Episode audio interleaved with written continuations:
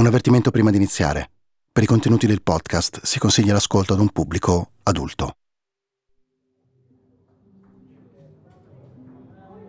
25 settembre 1985. Sono le 10.30 di mattina.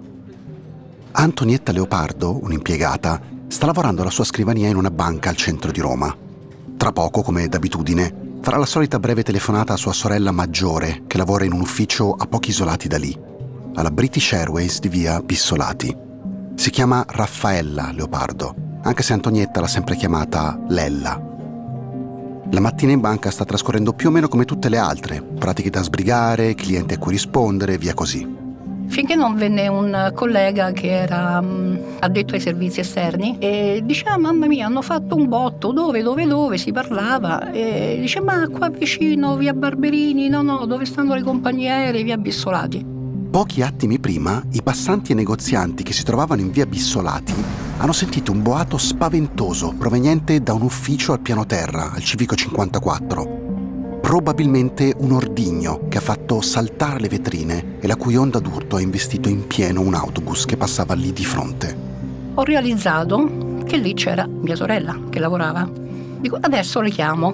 Lo dicevo anche ai colleghi, no, no, un attimo, mia sorella lavora a Brici, mi faccio dire che che cosa? Dice, mamma guarda, credo che sono saltate tutte quante le linee, perché col botto che hanno fatto sicuramente sono saltate anche le centraline. La zona viene sorvolata da elicotteri, ho saputo che ci sono state delle esplosioni, bombe.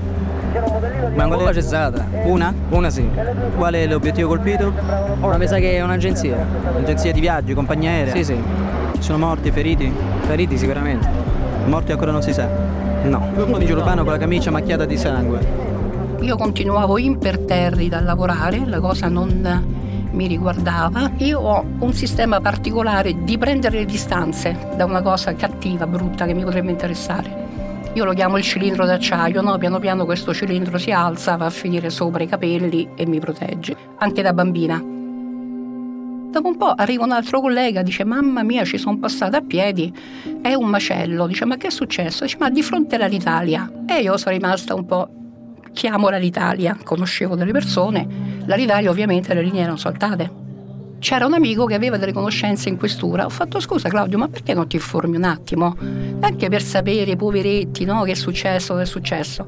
Insomma, alla fine questo momento si ritardava sempre di più finché questo amico disse no no adesso chiamo il maresciallo, non so chi fosse. Quando tornò dice ma guarda pare che è scoppiata una bomba, ma dove? Alla British. Gli uffici della British Airways si presentano eh, del tutto distrutti, vediamo le suppellette interne divelte, le pareti praticamente messe a nudo, ma anche tracce di bruciatura. Le vetrine degli uffici sono state letteralmente polverizzate, catapultate eh, sulla strada. Eh, l'intera via Bissolati è piena dei vetri, dei residui vetrosi delle vetrine, anche auto in sosta sono state danneggiate nei vetri. E pare che ci sia una persona molto grave Dico, oh santo cielo, dico no, vabbè, vedrai che dico, poi lei sta sopra, non sarà successo nulla. E continuavo a rimandare, il mio pensiero continuava a rimandare tutto il mio cervello.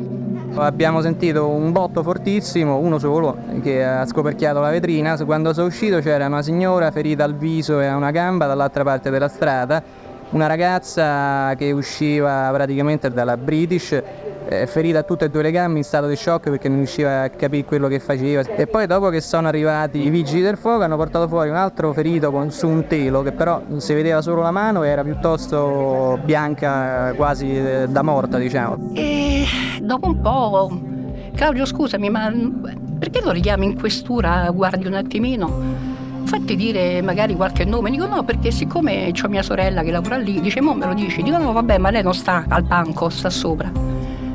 E lui venne e mi disse, e guarda che la persona non mi ha saputo dire il nome, però è una donna, l'hanno portata al Sant'Eugenio ai grandi ustionati. E pensavo, se lei si sarà rotta una gamba, evviva. Non riuscivo a preoccuparmi. Quando era nera di fumo, insomma, tutta stava male, insomma, stava cominciata. E ho tirato fuori. Tirato? Sì, a respirare respiravo, soltanto che stava conciata male, insomma, molto male pensavo sempre no, non è lei, assolutamente non è lei. E invece poi dopo ho fatto guarda Claudio per favore richiama perché qui la cosa potrebbe essere seria, dico sai sono preoccupata.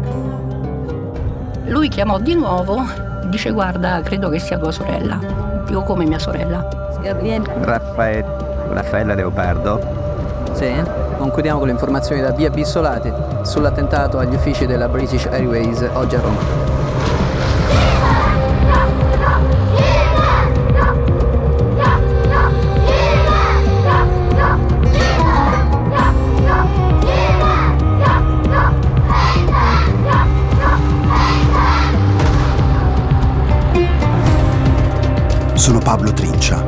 Ascoltando Sangue Loro, il ragazzo mandato a uccidere. Un podcast originale di Sky Italia e Sky TG24, realizzato da Cora Media.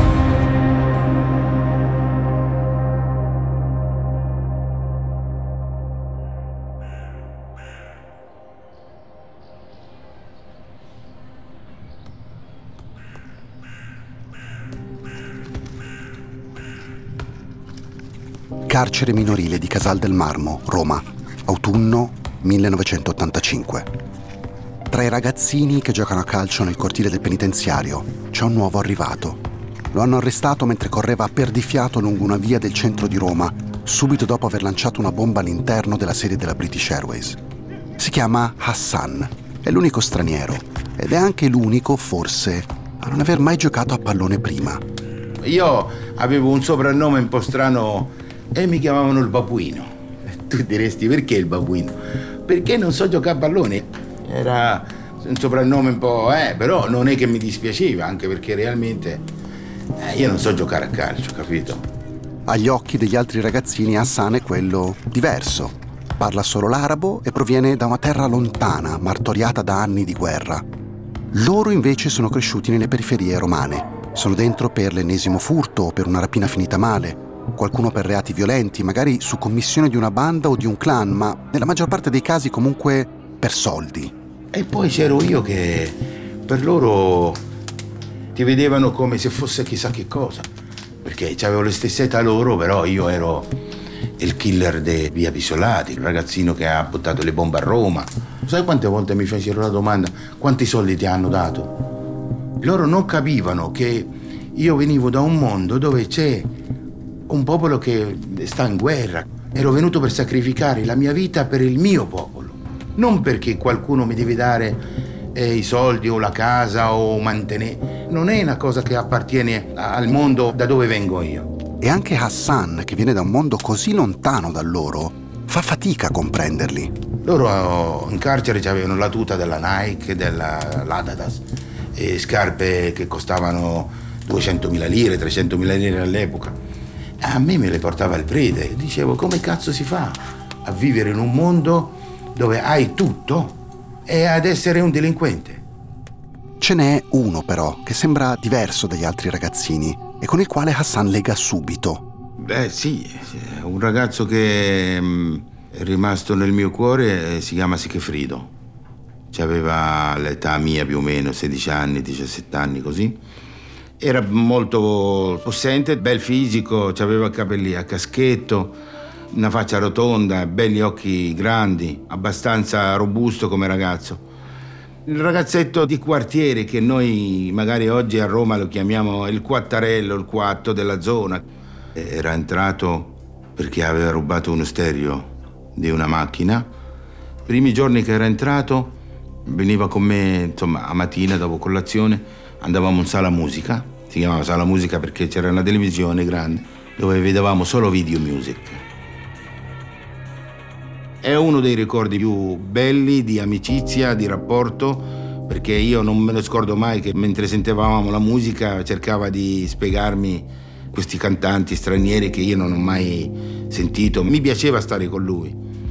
E lui era uno dei primi ragazzi che cercava di aiutarmi a comunicare, a parlare in italiano. E poi dopo un pochettino è andato in depressione, tipo non voleva più avere a che fare con nessuno, eccetera. E poi una sera sentivamo un grande casino nella sezione, non si capiva perché, cercavo di chiedere alle guardie che è successo, si sentivano le urla. E la mattina ci siamo svegliati a un certo punto eh, la guardia ci ha detto che Sigfrido si era impiccato. Il suo modo di andare mi ha fatto anche capire che non esistono solo dall'altra parte del mondo persone che non stanno bene. Non è che stavo male solo io, solo io che vengo dalla guerra, anche in un paese con grande benessere, con grandi possibilità che si possono dare ai ragazzi, ai giovani che avevano la mia età, c'erano problemi che magari io non potevo capire.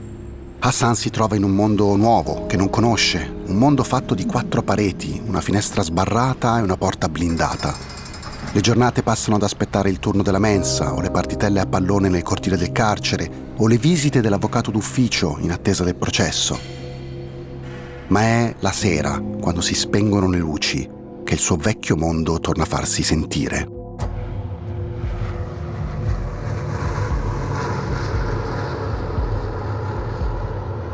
All'inizio dei miei anni di prigione in carcere minorile, quanto sentivo gli aerei che passavano io mi alzavo a notte e bussavo alla porta delle guardie senza rendermi conto che stavo in carcere e dicevo a loro mo devono bombardare, se sono gli aerei. Appena sentivo un aereo qualsiasi cominciavo a bussare e le guardie ti prendevano in giro.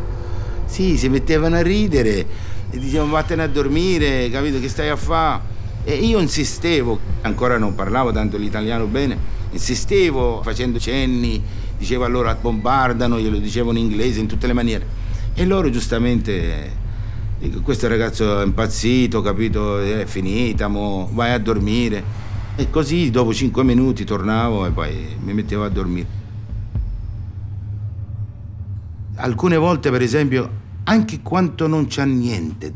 Il silenzio, per esempio, è una delle cose che mi davano fastidio. Silenzio assoluto. Perché? Durante le, il periodo che io stavo facendo il soldato e stavo nelle trincee, diciamo, la sera che non c'è nessuno che spara da nessuna parte, vuol dire che c'è un attacco. Da qualche parte qualcuno attacca. Allora, il fatto di sentire nessun rumore Ora questo era diventato per me un eh, stato d'allarme, devi stare attento, c'è qualcosa che non va se c'è un silenzio. Come c'è finito lì quel ragazzino palestinese? Qual è la sequenza di eventi personali e storici che ha tracciato il suo destino e lo ha portato davanti alle vetrine di un ufficio con una bomba nascosta in una scatola di cioccolatini? Per raccontarvelo dobbiamo, ancora una volta, riavvolgere il nastro del tempo. Non di pochi minuti, ma di qualche decina d'anni.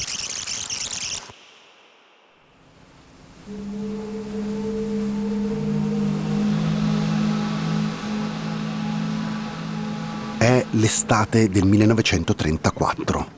Un'imbarcazione, il vaporetto Vallos, partito dall'Europa orientale, sta portando alcune centinaia di emigranti ebrei attraverso il Mediterraneo verso le coste della Palestina fuggono da un continente attraversato da ondate di antisemitismo sempre più forti.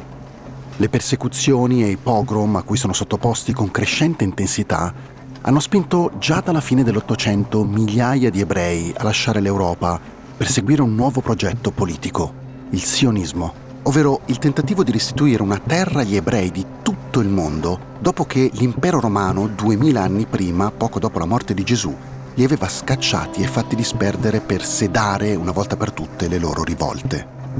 Dopo 20 secoli di diaspora, gli ebrei progettano concretamente di tornare nella loro terra d'origine. Il vallo s'attracca ad Haifa, scendono in 350. È una delle prime imbarcazioni a compiere quel tipo di tratta.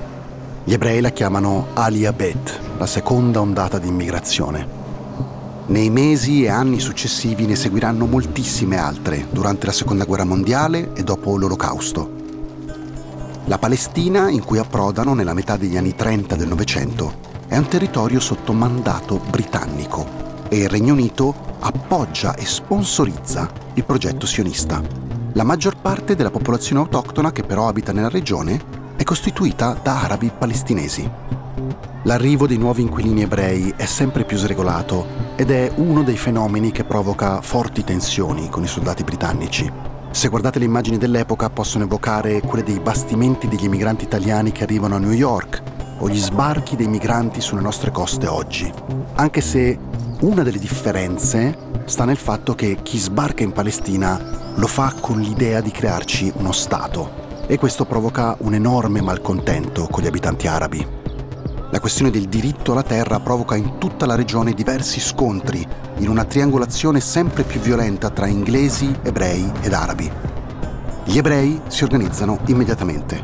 Formano dei gruppi armati come l'Irgun, che arriva a compiere atti di sabotaggio e attentati terroristici contro le autorità britanniche. Nel frattempo la popolazione ebraica aumenta di anno in anno e si espande, comprando o appropriandosi di un numero crescente di terre.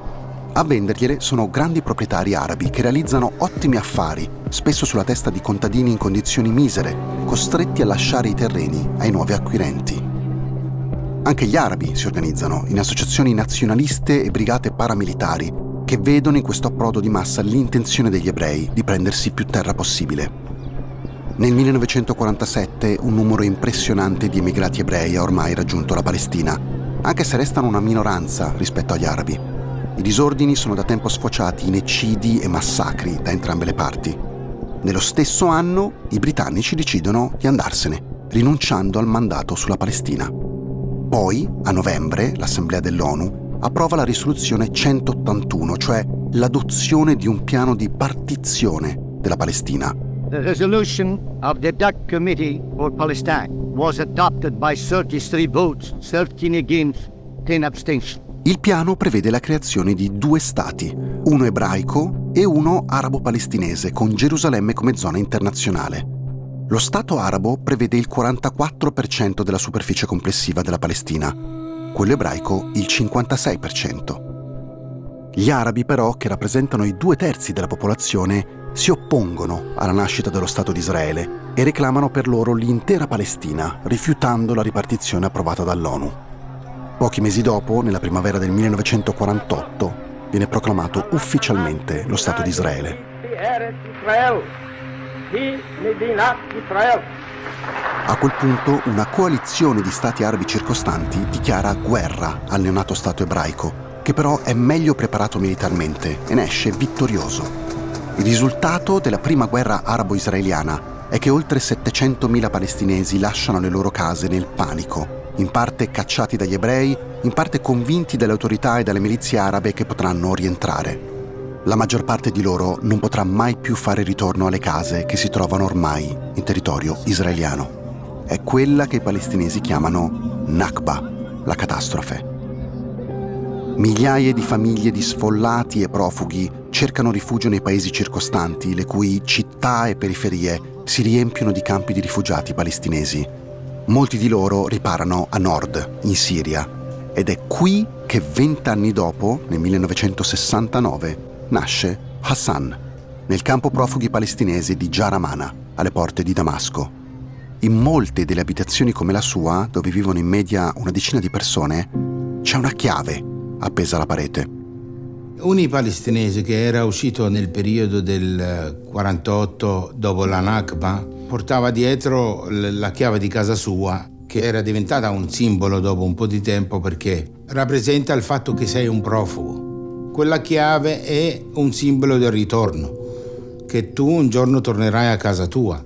La tenevi attaccata al muro, magari dietro la porta di casa, o messa dentro un quadro e l'ho vista spesso attaccata dietro la porta di casa di nonno, questa chiave enorme perché poi era quasi 20 cm di chiave, fatta con due dentini la famiglia di Hassan è composta dai genitori e da 11 figli, lui è il primogenito. Vivono tutti in uno stanzone, in una casa di fortuna costruita su alcune antiche rovine.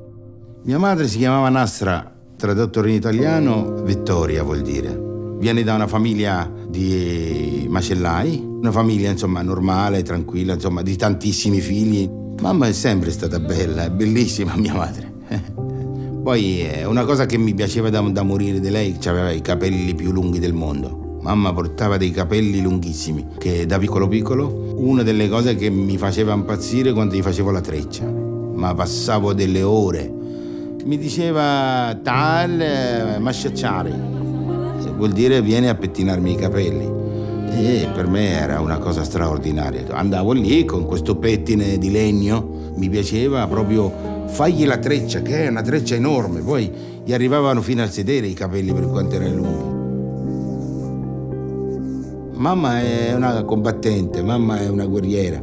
Io non mi ricordo mai che mia madre è stata sottomessa, per niente al mondo. Comandava una famiglia. Mio padre è stato un comandante di un, un esercito, non comandava un, un soldato o due, tre, un esercito. Ma quando tornava a casa papà, doveva levare tutte le armi che c'ha addosso, le deve nascondere. Non deve parlare di guerra. Insomma, tutto quello che diceva la mamma era legge. Lei non voleva neanche sapere. I suoi eh, soldati, i guardie del corpo, non si devono avvicinare neanche intorno a casa. Perché qui stai a casa, stai in famiglia. Fuori fai come ti pare. Il padre di Hassan è uno dei comandanti militari dell'OLP, l'Organizzazione per la Liberazione della Palestina, guidata da Yasser Arafat, un movimento che comprende diversi gruppi politici di resistenza armata, nati tra i palestinesi rifugiati negli stati attorno a Israele, soprattutto Libano, Giordania e Siria. L'obiettivo è quello di riprendersi la loro terra e di liquidare quella che chiamano l'entità sionista di Israele. E lo fanno con ripetuti attacchi dalle zone di confine.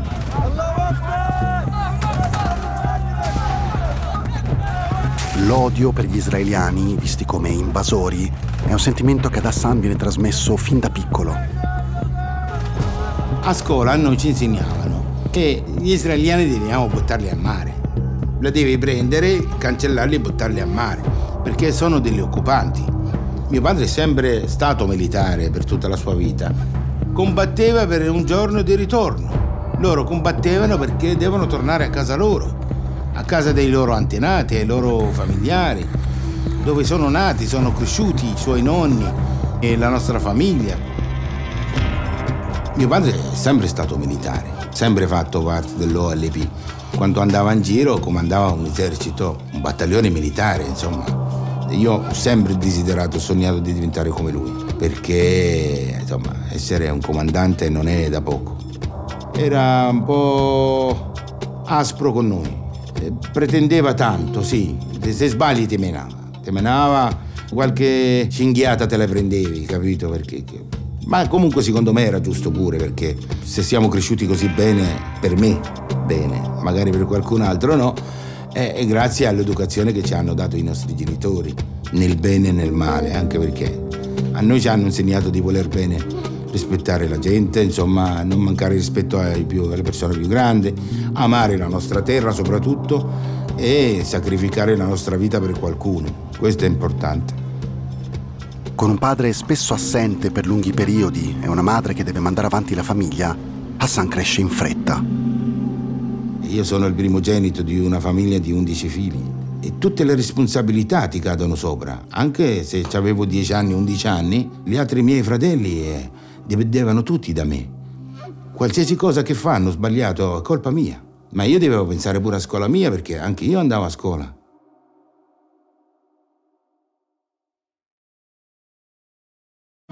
Ci sono storie che fanno la storia e su Sky puoi trovarle tutte. True crime, news, attualità, documentari, cinema, serie tv originali e tanto altro. Scopri di più su sky.it.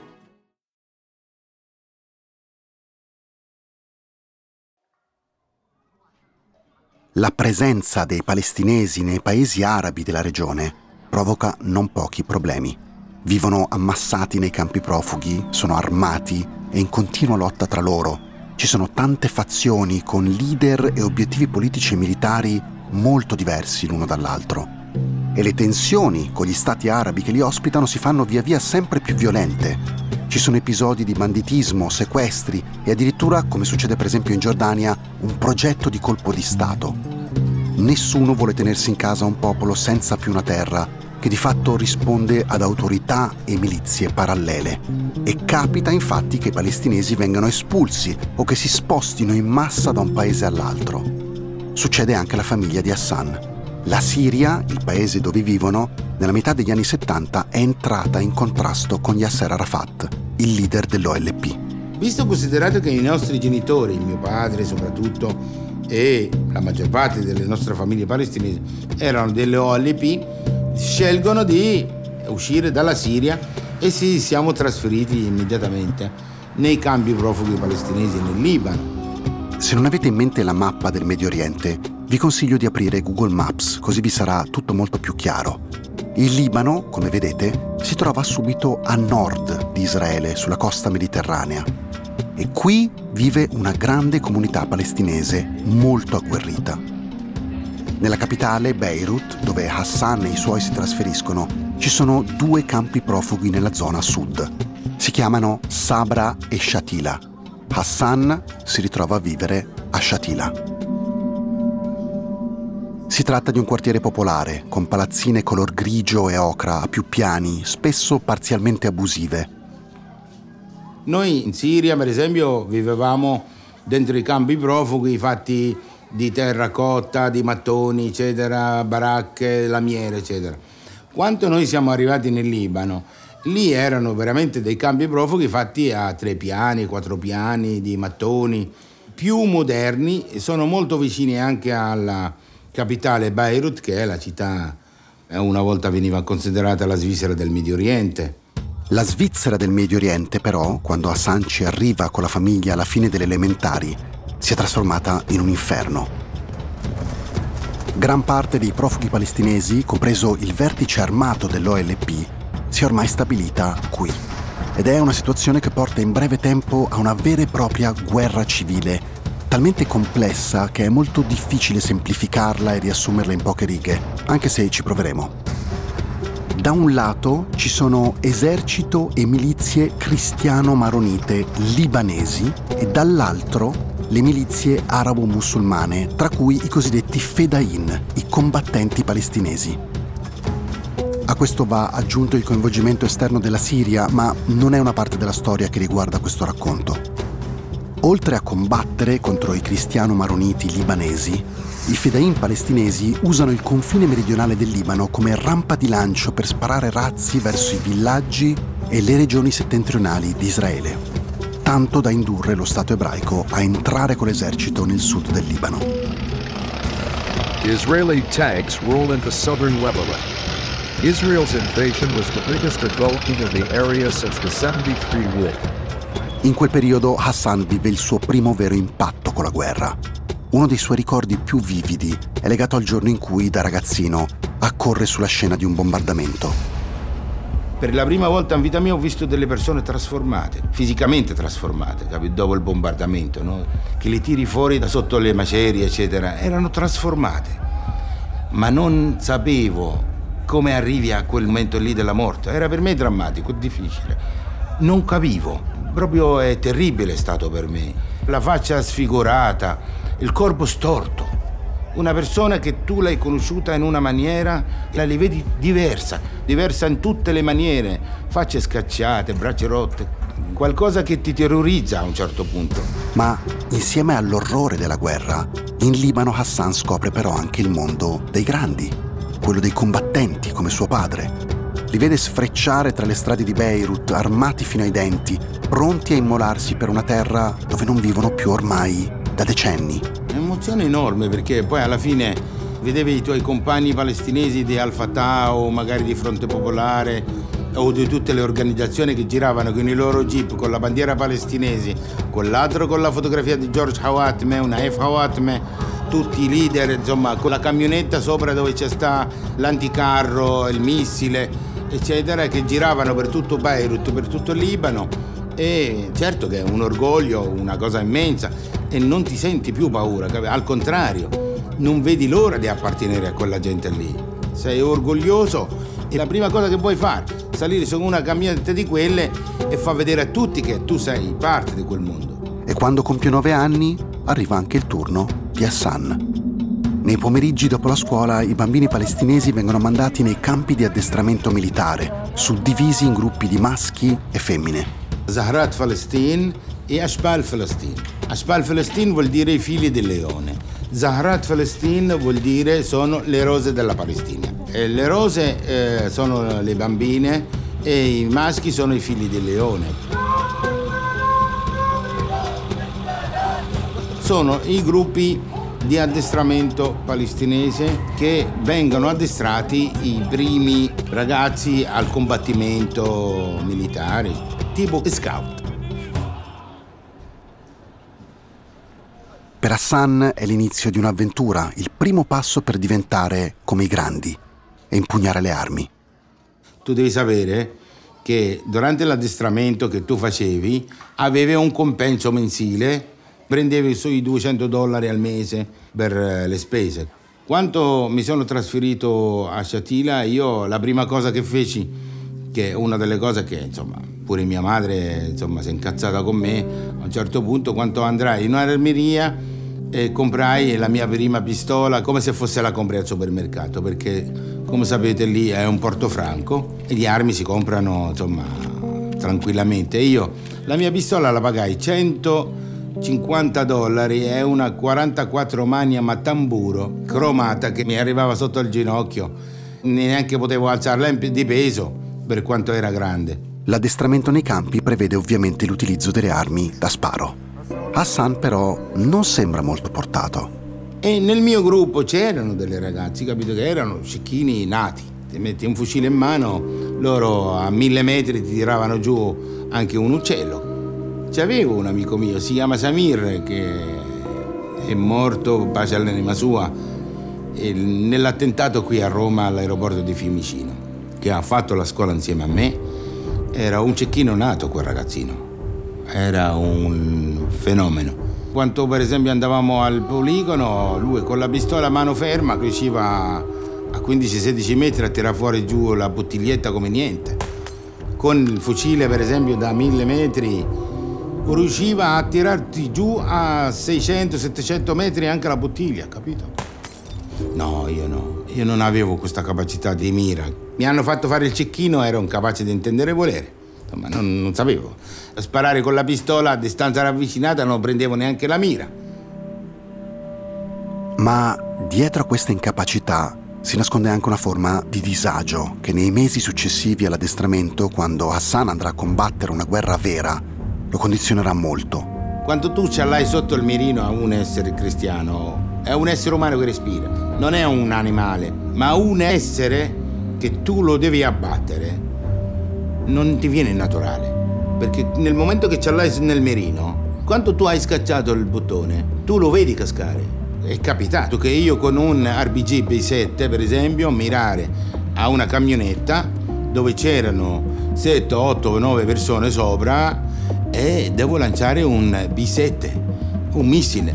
E non è così semplice, perché lì davanti a te non c'è sta un cane, una gallina, un coniglio, sono esseri umani che quando arriva quel missile lì li trancia tutti.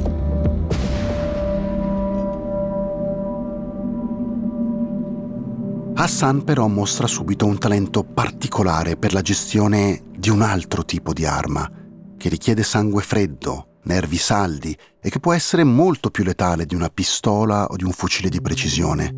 Un'arma per la quale lui ha una predisposizione innata. Con l'esplosivo era un genio riuscivo con il niente a fare qualsiasi cosa, perché ero più portato a maneggiare bombe, esplosivi, detonatori, a crearti eh, uno esplosivo con eh, la meccanica che loro mi insegnavano, la, i materiali che loro presentavano, ero portato a fare quello. Il primo sbaglio è l'ultimo. Non ci sono secondo sbagli, nel senso, se tu stai innestando una bomba con esplosivo, con o timer o detonatore. Se sbagli salti per aria, non c'è sta un'altra possibilità. Sei finito. Un'arma meno emotiva, verrebbe da dire cinica, capace di creare una distanza, una barriera visiva, un muro, che ti permette di non dover fare troppo i conti con la tua coscienza, pur avendo effetti devastanti. Quando io innesco una bomba elettronica o magari con un filo non vedo la devastazione che faccio. Io so come funziona, lo so quello che farà. Lo so che lacererà mezzo mondo, butterà giù un palazzo.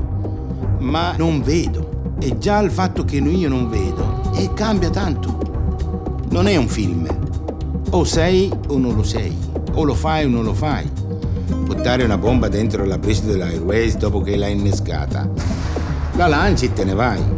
Poi tu lo sì, nella tua mente, nel tuo mondo, nel come vedi le cose, per quante bombe hai visto cascare, sai quello che farà. Dilaniarà la porta, massacrerà due o tre persone, ma non stai lì a guardare quando tu miri a uno e lo fai sfagellare il cervello.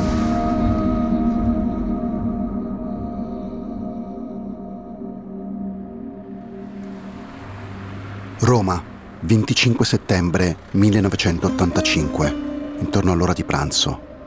Maria Antonietta Leopardo ha appena appreso che Lella, sua sorella maggiore, è stata investita in pieno da un'esplosione nell'ufficio della British Airways.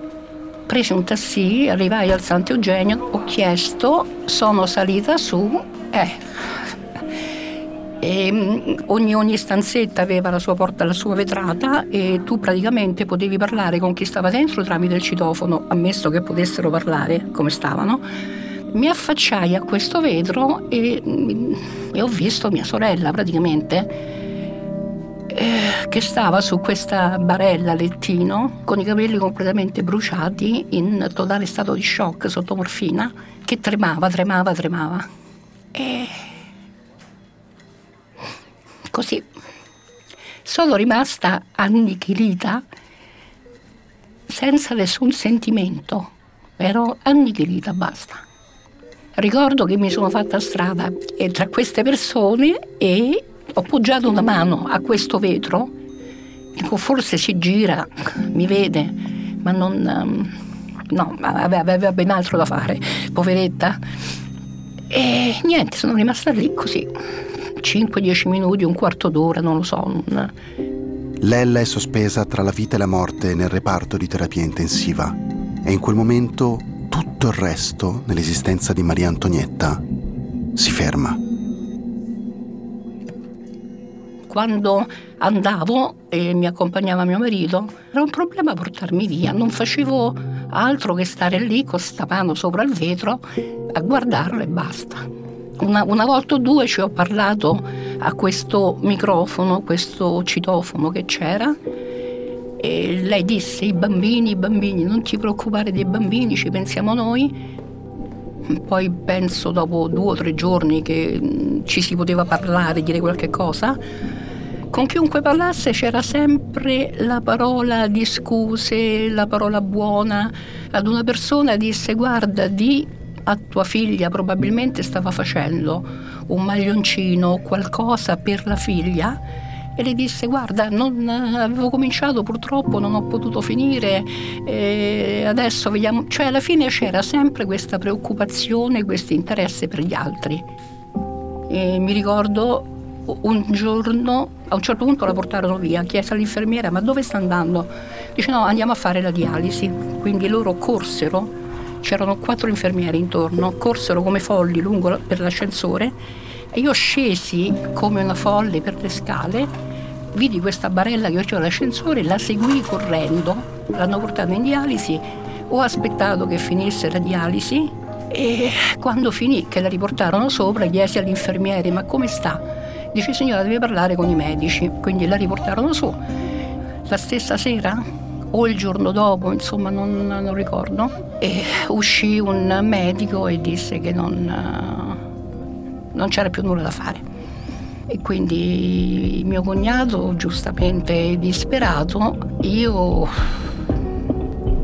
con un mondo crollato, ricordo solo che mi affacciai mi avvicinai al vetro della sala dove stavamo e c'era l'Eur pieno zeppo di luci, il traffico, si vedeva di tutto di più, ma dall'alto era molto alto. Guardavo e mi meravigliavo che, che tutto continuasse.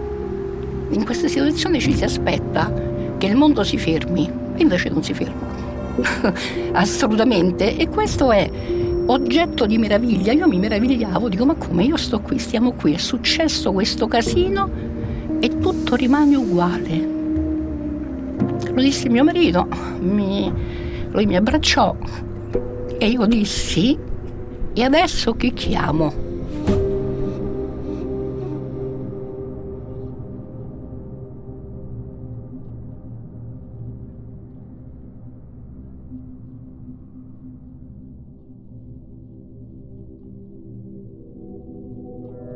Sangue loro, il ragazzo mandato a uccidere è un podcast originale di Sky Italia e Sky TG24, realizzato da Cora Media. da un'idea di Luca Lancise, scritto da Luca Lancise e Pablo Trincia, con il supporto redazionale di Antonella Serrecchia. La sigla, le musiche e il sound design sono di Michele Boreggi. Gli strumenti Ney, Saz e Ud sono di Pejman Tadayon. Le percussioni di Simone Pulvano. La post-produzione è di Michele Boreggi. La creative producer è Audrey Goubon. Il fonico di presa diretta è Michele Boreggi. I fonici di studio sono Lucrezia Marcelli, Luca Possi, Aurora Ricci e Walker Lee. Per skytg 24 il direttore è Giuseppe De Bellis, il vice direttore vicario Omar Schillaci e i vice direttori Michele Cagiano, Alessandro Marenzi, Daniele Moretti. Head of News Production, Alessandra Berardi. Un ringraziamento a Radio Radicale per l'uso del suo archivio.